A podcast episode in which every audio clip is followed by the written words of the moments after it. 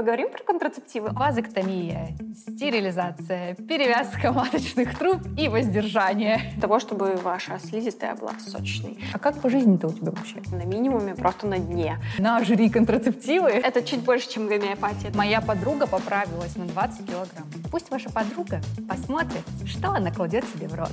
Что мне делать сейчас? Все по новой, скорая помощь, больница, кровотечение. Я не хочу ваши таблетки есть. Господи, все, мой организм сломался, бросаю.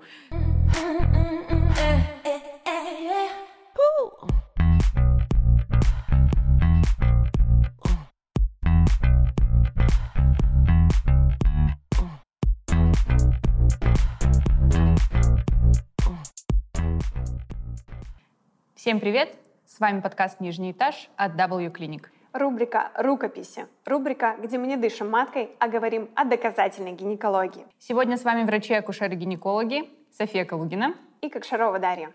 Итак, сегодняшняя тема — комбинированные оральные контрацептивы. Горячие пирожки. Да. Почему именно она? Потому что ни один прием не проходит без запроса на контрацепцию. И чаще всего пациентки уже все прошаренные, и они приходят конкретно с запросом на назначение КОК. Почему именно Или наоборот, с запросом на неназначение КОК. Да, такое тоже бывает. А, на самом деле, почему именно КОК так популярны? Потому что это самый распространенный, самый удобный метод контрацепции, который легко назначить. Это не требует каких-то инвазивных манипуляций, да. в отличие Можешь пойти в аптеку купить таблетки. Таблетки и Не все. делайте так. Да, а, и на самом деле, потому что этот метод очень популярный, он обрастает множеством мифов, всяких легенд. А моя подруга, а подруга моей подруги поправилась. Да, и везде на форумах, в комментах под постами у врачей коки зло, коки ужас, я потолстела, у меня был тромбоз, там я умерла, еще что-нибудь. На самом деле даже проводили опрос среди наших подписчиков, и первое, что написали подписчики, поговорим про контрацептивы. А, а кок? А как же кок? Давайте обсудим кок. Э, тема супер популярная, можно говорить об этом бесконечно. Mm-hmm. И прежде всего хочется развеять те мифы, которые сконцентрировались вокруг этого всего. А, вообще очень большая демонизация всех гормональных препаратов, все их боятся. Господи, какой ужас, гормоны и вся вот эта история. Сегодня будем развивать мифы. Да, да. поехали.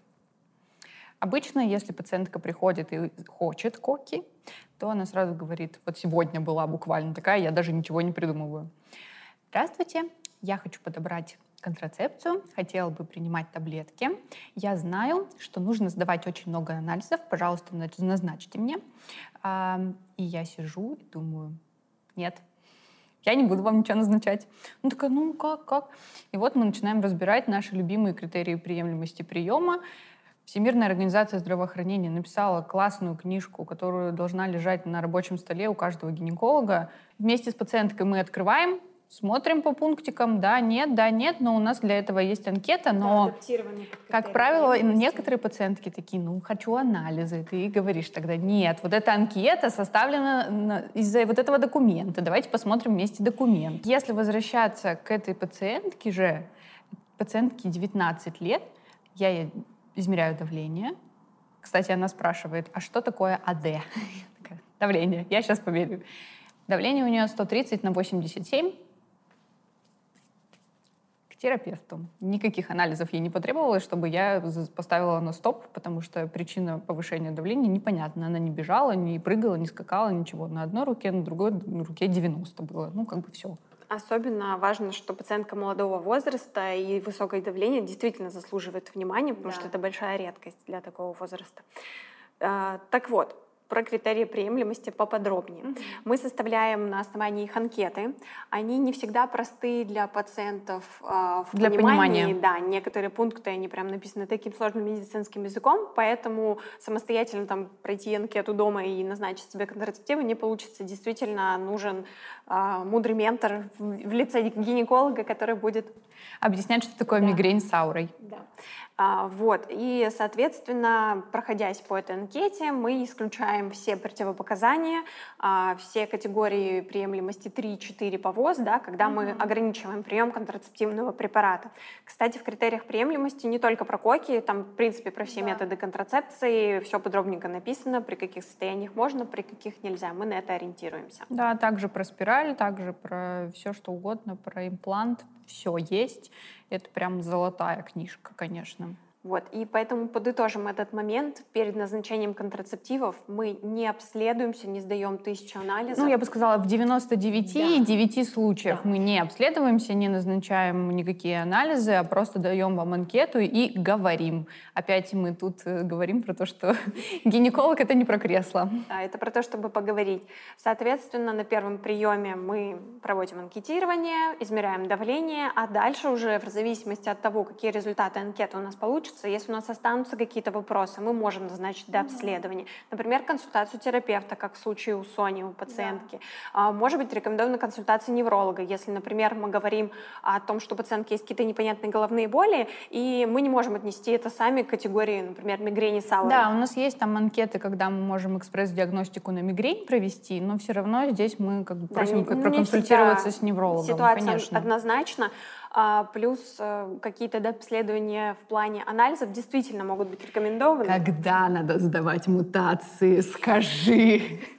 Вот. А, кстати, про мутации. На самом деле это вообще супер популярная тема по зарабатыванию да. денег. Просто вообще причем это анализ генетический, он не дешевый, как все генетические анализы. Зато один раз в жизни сдаешь. Да, да. Вот, и у меня мама перед назначением контрацептивов она сдавала.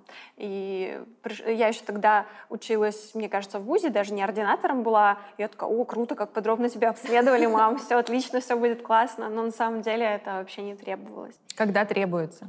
Когда требуется, когда мы можем заподозрить действительно какие-то факторы риска того, что есть какая-то наследственная патология, связанная с системой свертывания крови, то есть повышенный риск тромбозов.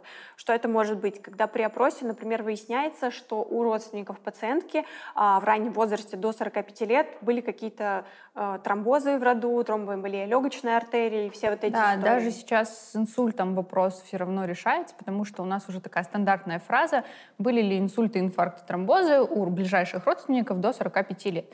Но с инсультами теперь уже тоже немножко начинают переигрывать и рассматривать этот фактор как не фактор риска. Да. Прежде менее... всего, это именно венозные тромбозы. Да. А что касается инфарктов, инсультов, это артериальные тромбозы. И тут, ну, как бы... Но, тем не менее, мы таким пациенткам предлагаем да, обследование, потому что вот это и есть фактор риска. Если у вас такого нет, то деньги тратить не надо. Вот. А если мы э, при анкетировании выясняем, что, например, у самой пациентки были тромбозы, тут То не нужно да, никакое дообследование, потому что как бы кок, все, no, mm-hmm. не в этот раз. А, вот. Что касается дообследований, наверное, это все основное, что... что мы можем рекомендовать. А, и часто пациентки приходят а, с таким вот еще запросом, что не просто назначьте мне какие-то контрацептивы. Подобрать. Да, подобрать, подбор контрацептивов. Вот. Но на самом деле нет, мы действительно их подбираем, просто это выглядит не так, как типа вы сдали анализы, мы посмотрели на вашу прекрасную коагулограмму и подобрали какой-то контрацептив. Именно Диме вам подойдет, а Пиларе уже нет. Нет, это не так работает. На что мы еще обращаем внимание, на какие моменты? В в плане каких-то дополнительных жалоб, потому что контрацептивы, кроме контрацептивного эффекта, имеют еще всякие плюшечки. Да. А, да. И часто э, именно из-за этих плюшечек некоторым женщинам назначают контрацептивы, хотя они не нуждаются в контрацепции, как, например, подростки. Ну, если они не планируют беременность, соответственно. Да. Вот. вот. А, и что есть из бонусов? А, первый бонус — это антиандрогенный эффект некоторых Э, гистогенных компонентов в препарате. Что это значит? Это эффект, который а, подавляет активность мужских половых гормонов и все проявления, которые связаны с ними. Вообще стоит сказать, что комбинированные оральные контрацептивы состоят из двух компонентов.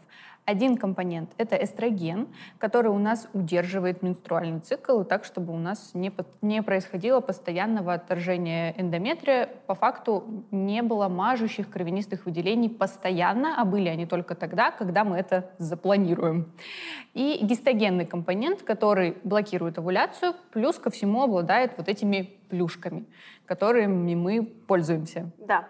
А, так вот, контрацептивный компонент с антиадрогенным эффектом, помогает нам бороться с акне, с какими-то несовершенствами кожи, а, в том числе с гирсутизмом. Гирсутизм — это избыточный рост волос по мужскому типу, mm-hmm. вот в тех зонах, где обычно у женщины волосы не должны расти. Или да? они растут, э, но они такие жесткие. Да, то есть это именно жесткие такие волосы, как под мышками, например, которые появляются над верхней губой, на подбородке, вокруг сосков и так далее.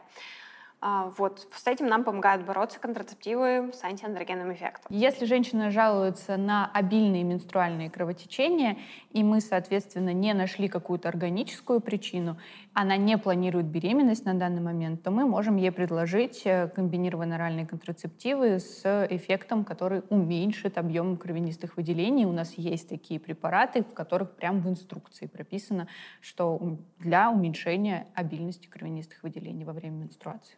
С какой целью это делается? Потому что иногда обильные месячные очень нарушают качество жизни из-за того, что женщине приходится тратить кучу денег на средства гигиены, постоянно их менять, даже исходя из э, прихода менструации планировать свою жизнь, как-то менять планы, оставаться анемия, дома. Кровотеч... Анемия, да. слабость, головокружение, все это про это. Конечно же, это снижение гемоглобина и анемия. Ну и, наверное, моя самая любимая плюшка, которая не относится к гистогенам, ну и, наверное, твоя тоже самая любимая плюшка, это планирование менструации и использование контрацептивов в пролонгированном режиме. Это вообще просто ман небесная. Иметь менструально-подобное кровотечение один раз в три месяца, а не каждый месяц, зная, что это абсолютно безопасно для организма, и ты просто живешь счастливо в легкой аминореи, хотя так нельзя говорить. Да, а, и если, например, ты едешь в отпуск или у тебя планируется какое-то событие, там, не знаю, свадьба, а, чьи-нибудь роды, Море. крещение, а, все такое, э, можно подвинуть свои менструации, принимая следующую упаковку без перерыва на неактивные таблетки. Это очень удобно, действительно. Вспоминаю свои э, детские годы, почему-то все время, когда мы ехали куда-то в поездку... были соревнования, да? А, скорее, да, танцевальные конкурсы, что-нибудь такое, тебе на сцену, и ты такой, белые трусы, отличный план. И либо также ездили на отдых, и обязательно все купаются, и ты такой ходишь грустный по пляжу, потеешь. Вот, э, поэтому крутой бонус. А, наверное, еще стоит сказать о том, что в первые три месяца это очень важно. Могут быть какие-то побочные эффекты, которых мы не боимся, которые могут быть, ну, наверное, в процентах 60-70 случаев точно случаются. И это не повод бросать сразу же контрацептивы, говорить, господи, все, мой организм сломался, бросаю. Так у меня пациентка реально бросила. Ей никто не объяснил на первом mm-hmm. месяце, что у нее могут быть кровянистые выделения в течение всего цикла. Э, и она подумала, что все, я сломалась, мой организм сломался, к черту эти контрацептивы. И потом ты сидишь такой на приеме и думаешь, что мне делать сейчас? Она хочет снова вроде как, а вроде уже прошло полтора месяца, пока она до тебя дошла, и ты сидишь такой, Почему это важный момент, что когда пациентка только что бросила прием контрацептивов, через короткое время его возобновляет, а, как мы все знаем, э, все-таки контрацептивы несколько повышают риск тромбозов, и особенно это ярко проявляется в первые, ну, наверное, 4 недели приема, как раз вот первые один-два месяца. И поэтому, когда пациентка длительно принимает контрацептивы, ее риск тромбозов, он вообще просто на минимуме, просто на дне. И, соответственно, когда мы постоянно бросаем, делаем какие-то перерывы, снова начинаем каждый это раз. Это вот эта тенденция, которая использовалась раньше, схема от отдыха яичников. Типа, давайте принимаем контрацептивы, потом яичники отдохнут, а потом вы умрете от тромбозов, но мы уже не будем принимать контрацептивы. Кстати, про эти короткие схемы дурацкие. Была еще у меня такая история. Пришла молоденькая девочка-пациентка, а, у нее нерегулярные менструации. А, ну, она настолько молодая, что, в принципе, даже это имеет место быть на фоне ее возраста. Но дело все в том, что это сопровождалось прям очень длинными задержками, фоли... Э, образованием крупных фолликулярных кист, прям, mm-hmm. которые вызывали болевой синдром, и обильными кровотечениями. Она просто mm-hmm. постоянно ездила в стационар по скорой с кровотечением, с болями и всей этой историей. А, и во всей этой длинной-длинной ее истории вот этих вот путешествий в больницу она сказала, что она действительно какое-то время принимала КОК, которые могут использоваться в данном случае для регуляции цикла. А, и они были назначены назначенный на три месяца. Я спрашиваю, как было на контрацептивах? Все супер, все классно, цикл регулярный, никаких болей, вообще никаких жалоб. Делали УЗИ, никаких функциональных кист. Потом она прекращает прием, все по новой, скорая помощь, больница, кровотечение. И просто зачем, доктор, зачем вы издеваетесь над пациенткой? Почему mm-hmm. она вынуждена каждый раз принимать какой-то короткий курс, только выдохнуть, вы отменяете прием контрацептивов, и она едет в больницу. Come on, мгм. ребят. Мы потихонечку плавно переходим к бомбежу и мифам по поводу коков. Вот. А давай, кстати, все-таки проговорим, с чем может столкнуться конкретно пациентка вот в эти первые три месяца адаптации к препарату. Иногда он, кстати, растягивается и до шести месяцев, но это прям редко. редко. А, чаще всего, вот, что прям беспокоит, это вот длительные мажущие какие-то кровянистые выделения, они могут быть в середине упаковки, в течение всего, а, всей упаковки, да, всего Тошнота. цикла тошнота, иногда головная боль. А, ну вот это самое такое прям беспокоящее, да. наверное, пациенток. И вот бояться этих кровянистых выделений не надо. То есть действительно, когда выделение э, идет кровь не в тот момент, когда ты это предполагал, это действительно пугает, э, но это окей, вот в первые месяцы приема, потому что идет просто адаптация. Дальше ваш цикл наладится, будет регулярным, все будет круто. Да. Вот. Рубрика «Мифы о контрацептивах». Да. Комбинированные оральные контрацептивы не сохраняют авариальный резерв. Несмотря на то, что у нас нет естественной овуляции цикла, мы не можем сохранить яичники, запаковать их, э, заморозить в естественной среде. Э, так или иначе, авариальный резерв тратится. Да, постепенно расходуется, поэтому это большое заблуждение в том, что я вот Я на первом курсе думала, что такая, я коки пью, будет много яйцеклеток. Просто тысячи фолликулов. А, на самом деле некоторые очень сильно откладывают беременность, как раз вот э, думая, что контрацептивы угу. сохранят их яичники, и они там в 40 лет а, будут как у 20-летней девушки. Но на самом деле это не так. Да. Что еще по мифам? Коки снижают либидо не снижают. Мы не знаем. Точнее так, наверное. Да, наверное, правильно сказать так. Действительно, в инструкции написано, что возможно снижение либидо, но здесь получается такая история, что начал принимать кок и такой, ну все, через один день приема у меня снизилась либидо, а какой ужас, это все контрацептивы. Есть женщины, у которых действительно контрацептивы снижают либидо, есть женщины, которых не снижается либидо, но они думают, что из-за контрацептивов снизилась либидо. А, пришла студентка на прием к моей коллеге по кабинету, такая, хочется прямо ее обнять. У нее сессия, заканчивает универ, диплом, она устала.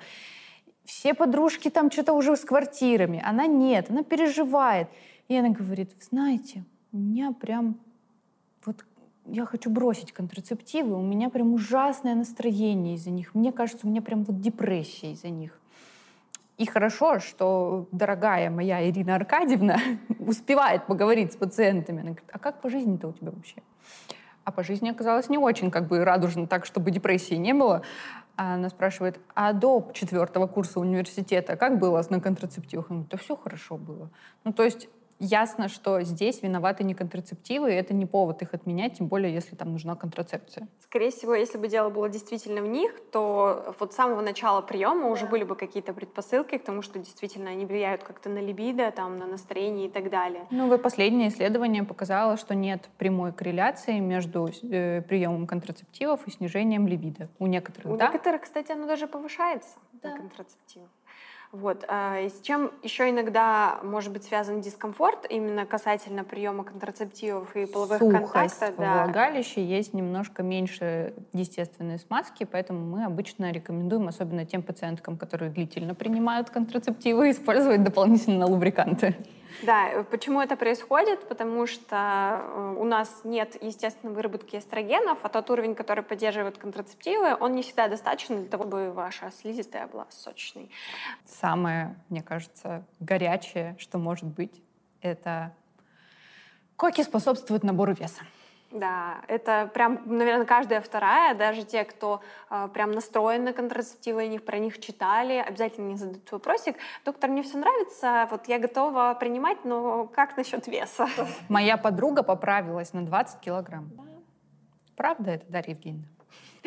Конечно, нет. Э, по всем исследованиям, если посмотреть прям крупные исследования, систематические обзоры, которые объединяют в себе другие исследования, все говорит о том, что контрацептивы не влияют на массу тела. А в инструкции, насколько я помню, прописано что-то вроде того, что они могут влиять на аппетит. Да, да на но... центр насыщения. Да, но не на вес. Поэтому я обычно говорю пациенткам, пусть ваша подруга посмотрит, что она кладет себе в рот. Она такая, хорошо. Может быть, она стала чаще подходить к холодильнику просто потому, что нет вот этого насыщения, а не потому, что mm-hmm. на гормонах мы распухаем. Там другие совсем дозировки гормонов, они никак не могут повлиять на ваш вес, ну вот просто абсолютно никак.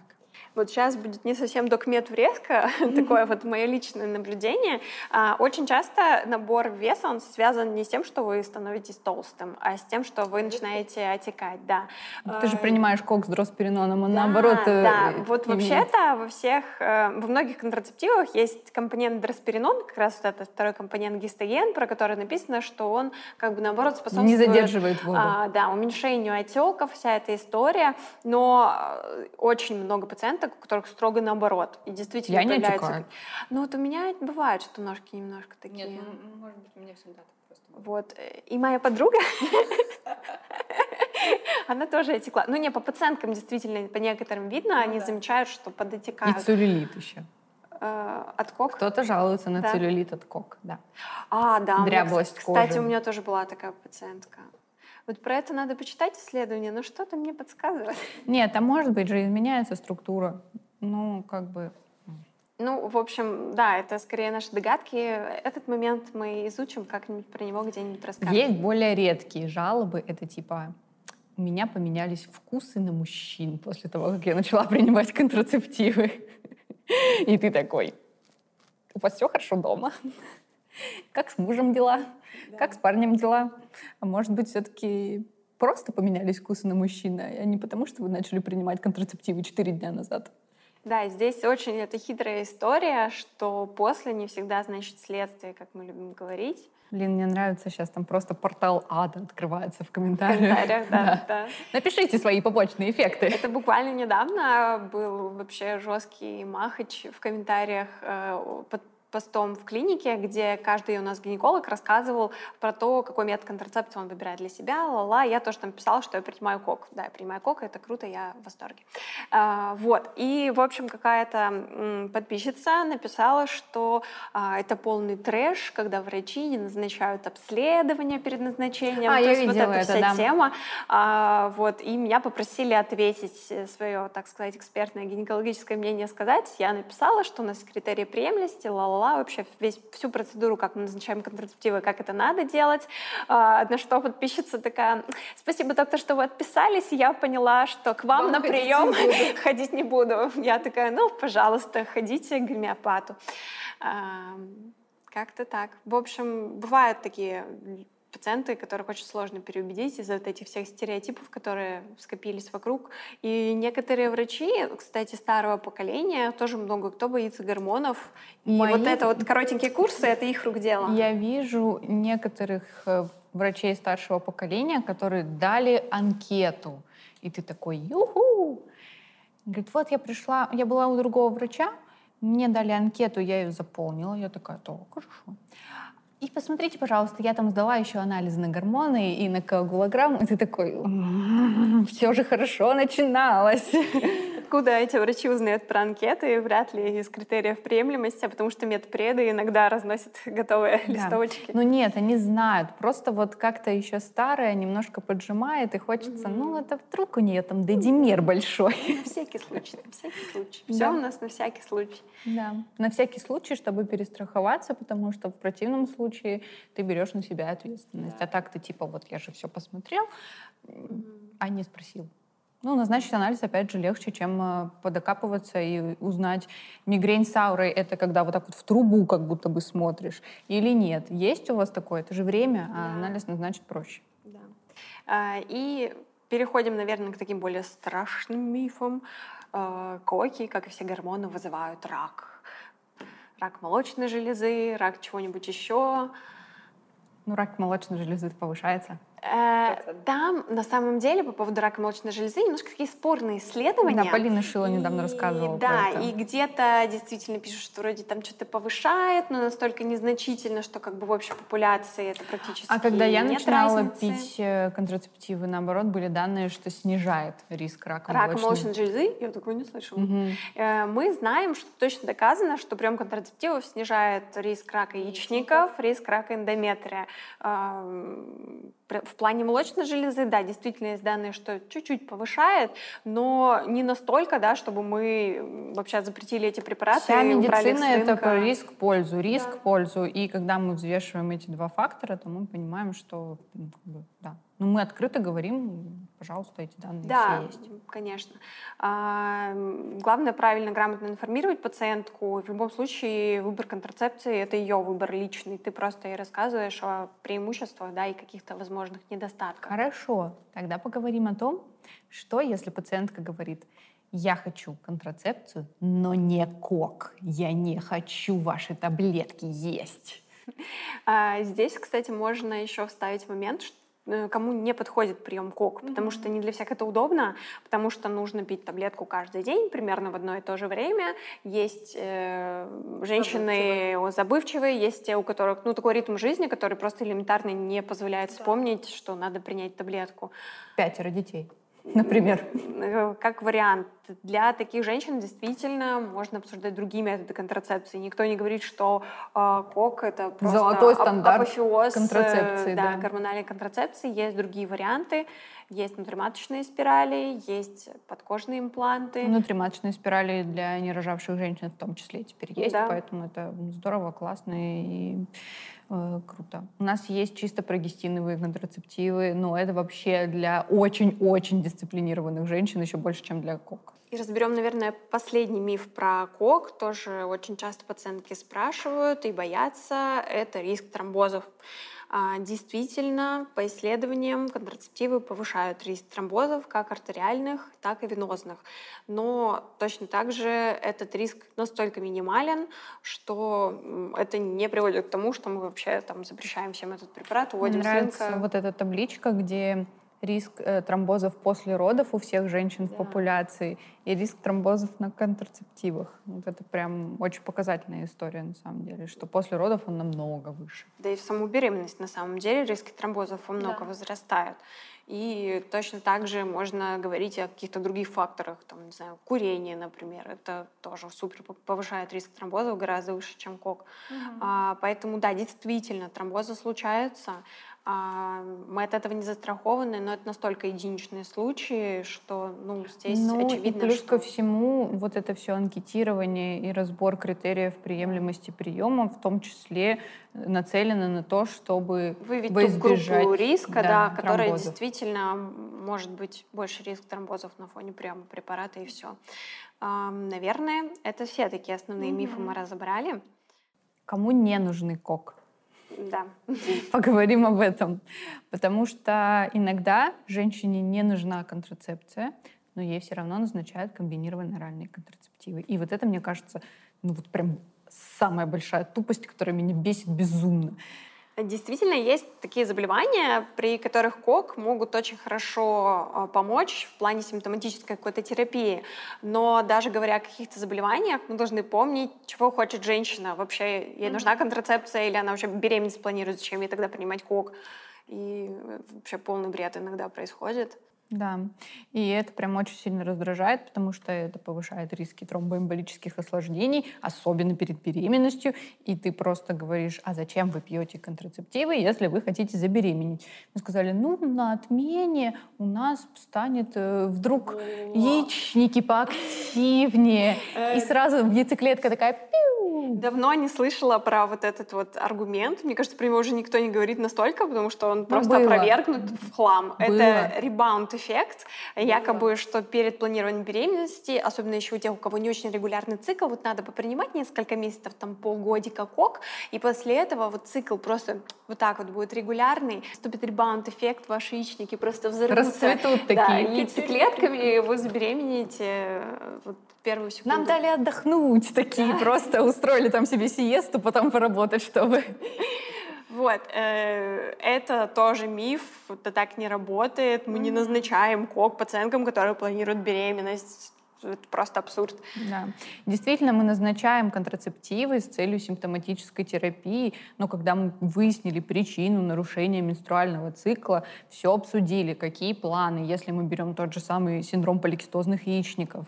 У вас планы какие вообще? На регулярный цикл или у вас план на беременность, или вам вообще, в принципе, все равно, и нужно просто профилак...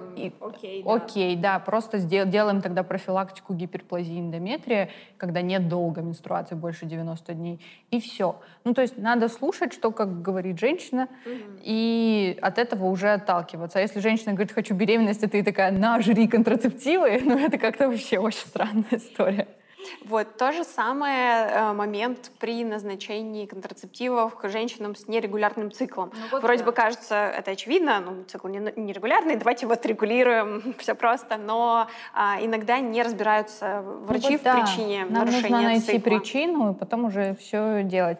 Так Особенно, поступают с подростками. Да, у молодых девочек э, очень часто встречается такой феномен, такое заболевание, это функциональная гипоталамическая аминорея, когда mm-hmm. на фоне стрессов, на фоне учебы, там, спорта, танцев. кучи секций, танцев, э, каких-нибудь расстройств пищевого поведения, там, я толстая, я постоянно худею, ничего не ест, девочки очень худенькие такие вот все. Стресс, э, внешняя да, среда, тревожные, тревога, еда, все это вместе вместе выключает, скажем так, грубо, э, репродуктивную систему, и менструации пропадают. Причем не на фоне, не на уровне яичников, а на уровне гипоталамуса, то есть тех центров головного мозга, которые регулируют работу да. яичников. И здесь вообще это абсолютно иная ситуация, нежели синдром поликистозных яичников. Требует другой терапии. Абсолютно. Это прежде всего модификация образа жизни, это коррекция каких-то проблем, связанных с тревожностью, стрессом, это коррекция питания, налаживание диеты случае заместительная гормональная да, терапия. Если... Да, но никак уж не контрацептивы, чтобы закрыть это все, сделать вид, что все окей, и, пожалуйста, кушай коки, и все будет классно. Да, если мы здесь все-таки назначаем пациенткам гормоны, это вообще другие препараты. Это препараты аналогичные тем, которые мы назначаем mm-hmm. в перименопаузе, постменопаузе. Тебе же так и назначили, да, в подростковом возрасте коки? Ну, э ну нет, со мной чуть-чуть поразбирались, я что-то сдала ТТГ, мне сказали пейте рексин. 25 капелюшечку. Нет, 50, это, это чуть больше, чем гомеопатия, это две капли. А, вот, ну и, соответственно, таким пациенткам с ФГА мы не назначаем КОК, они просто будут маскировать нам проблему. А, иногда пациентки приходят с запросом на контрацепцию, но говорят, назначьте мне что-нибудь, но не КОК. Mm-hmm. Такое тоже бывает. И все женщины вольны выбирать метод контрацепции. Не хочу есть ваши таблетки, я поправлюсь. Да, ну это тоже момент такой, но каждая женщина имеет право выбора, и мы на приеме обсуждаем все возможные методы контрацепции и подбираем тот, который безопасен для пациентки, и который для нее приемлемым является в принципе. И удобным.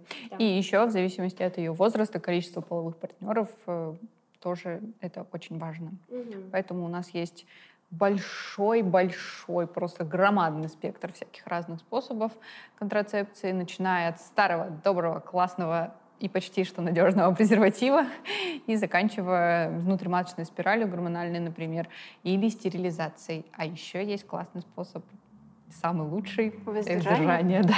Просто the best. А, вот, и э, когда мы обсуждаем различные методы, всегда спрашиваем предпочтения пациентки, а, уточняем, насколько она планирует контрацепцию. Если, например, пациентка говорит, что у нее несколько половых партнеров или нет постоянного партнера, то маловероятно, что мы будем обсуждать какой-то метод, который не обладает защитой этой ППП. Ну, иногда они комбинируют. Например, да. если хотят использовать плюшки, связанные с качеством кожи, и вроде как нужна контрацепция, и вроде как есть постоянный половой партнер, но его может не стать, тогда с новым дополнительно используют презерватив в качестве метода контрацепции и защиты от инфекций, передающихся половым путем. И таким образом вот есть даже сочетание контрацептивов. Кстати, э, не все пациентки приходят с запросом на контрацепцию. Иногда ты сам начинаешь спрашивать вообще, какой метод контрацепции использует пациентка. Прерванный половой акт, Самый конечно популярный, же. просто топ of the top. А, Это действительно метод контрацепции, но вот он является самым неэффективным. Вот. а, Прерванный половой акт действительно является методом контрацепции, но прям супер ненадежным и неэффективным. А, Где-то 20% пар из тех, кто использует метод, у них наступит нежеланная беременность.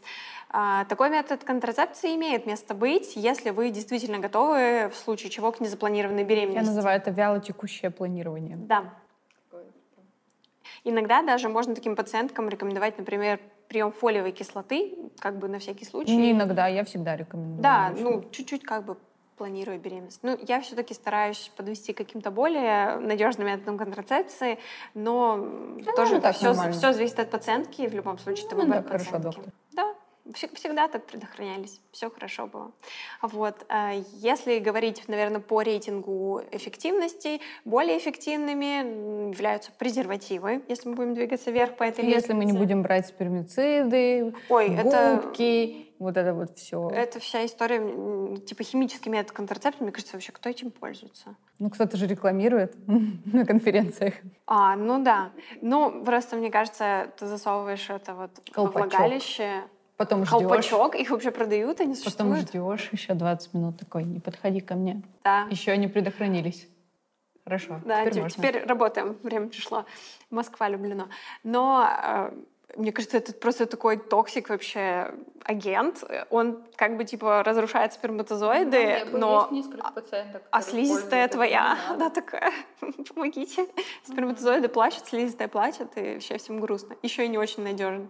Вот. Э, Что касается барьерных методов, вот презерватив самый топ. Женский или мужской? Да. Женские ну, у нас как-то не популярны на самом деле. Популярны. Ну, да? При оральном сексе в том числе. Ага, если кто-то знает, что нужно использ- использовать презерватив. Ешьте презерватив и получите женский презерватив. Да, кто бы знал. А, вот, значит, презерватив классный, у него есть крутой бонус в плане защиты это ППП, но именно надежность гораздо ниже, чем у гормональных методов. Вот, на следующем, наверное, месте это как раз таблетированные препараты гормональные. Это наши любимые коки, чпоки. Это чисто прогестиновые контрацептивы. Следующий пункт у нас это спирали. Есть э, гормональные и негормональные. Мы больше предпочитаем скорее гормональные, потому что на негормональных все-таки есть побочные эффекты в виде увеличения обильности менструаций. А, И дальше идут мои любимые методы контрацепции. Это вазоктомия, стерилизация, перевязка маточных труб и воздержание. Вот такая злая, но зато это очень эффективно. Не, ну сдержание стопроцентная эффективность. Единственный метод контрацепции. Это, это просто вершина. А, Кстати, на, одном, на одной ступеньке со спиралями по эффективности стоят у нас еще контрацептивный имплант, импланон, например, а, который ставится на 3 года. Спираль мы обычно ставим на 5 лет, если мы говорим о гормональной спирали. Тоже супер-пупер эффективность, потому что это пациент-независимый фактор. Стоит там и стоит, защищает и защищает. Никто не рождается со спиралью в ручках. Как А есть фотки картинки, вот а эти, да. картинки. да. Сейчас уже так никто не делает. Да и тогда, мне кажется, тоже. Не, ну вот, если ты, например, проходил со спиралью, как некоторые мои пациентки, вместо 5 лет 15, ну, То, возможно, контрацептивный эффект немножко снизился. да. Но вообще, мне кажется, там уже такое идет э, асептическое воспаление полости матки, что беременность... Никто, никто там не захочет жить. Да. Вот. Но, наверное, это все методы мы озвучили. Наверное, на этом мы можем закончить сегодняшнюю нашу встречу. Если у вас будут какие-то вопросики по контрацепции, всегда можете оставить нам комментарий. Да давайте файтиться в комментариях просто по Жара, поводу... устрой жару. А, Вот. Мы а, будем благодарны вам за подписку, за лайки, за репосты. И будем ждать вас на следующих наших подкастах. Будет интересно, мы вам обещаем. С вами были Дарья Кокшарова. и Калугина София. Воздерживайтесь. Чем в конце сказать? Э, э, э,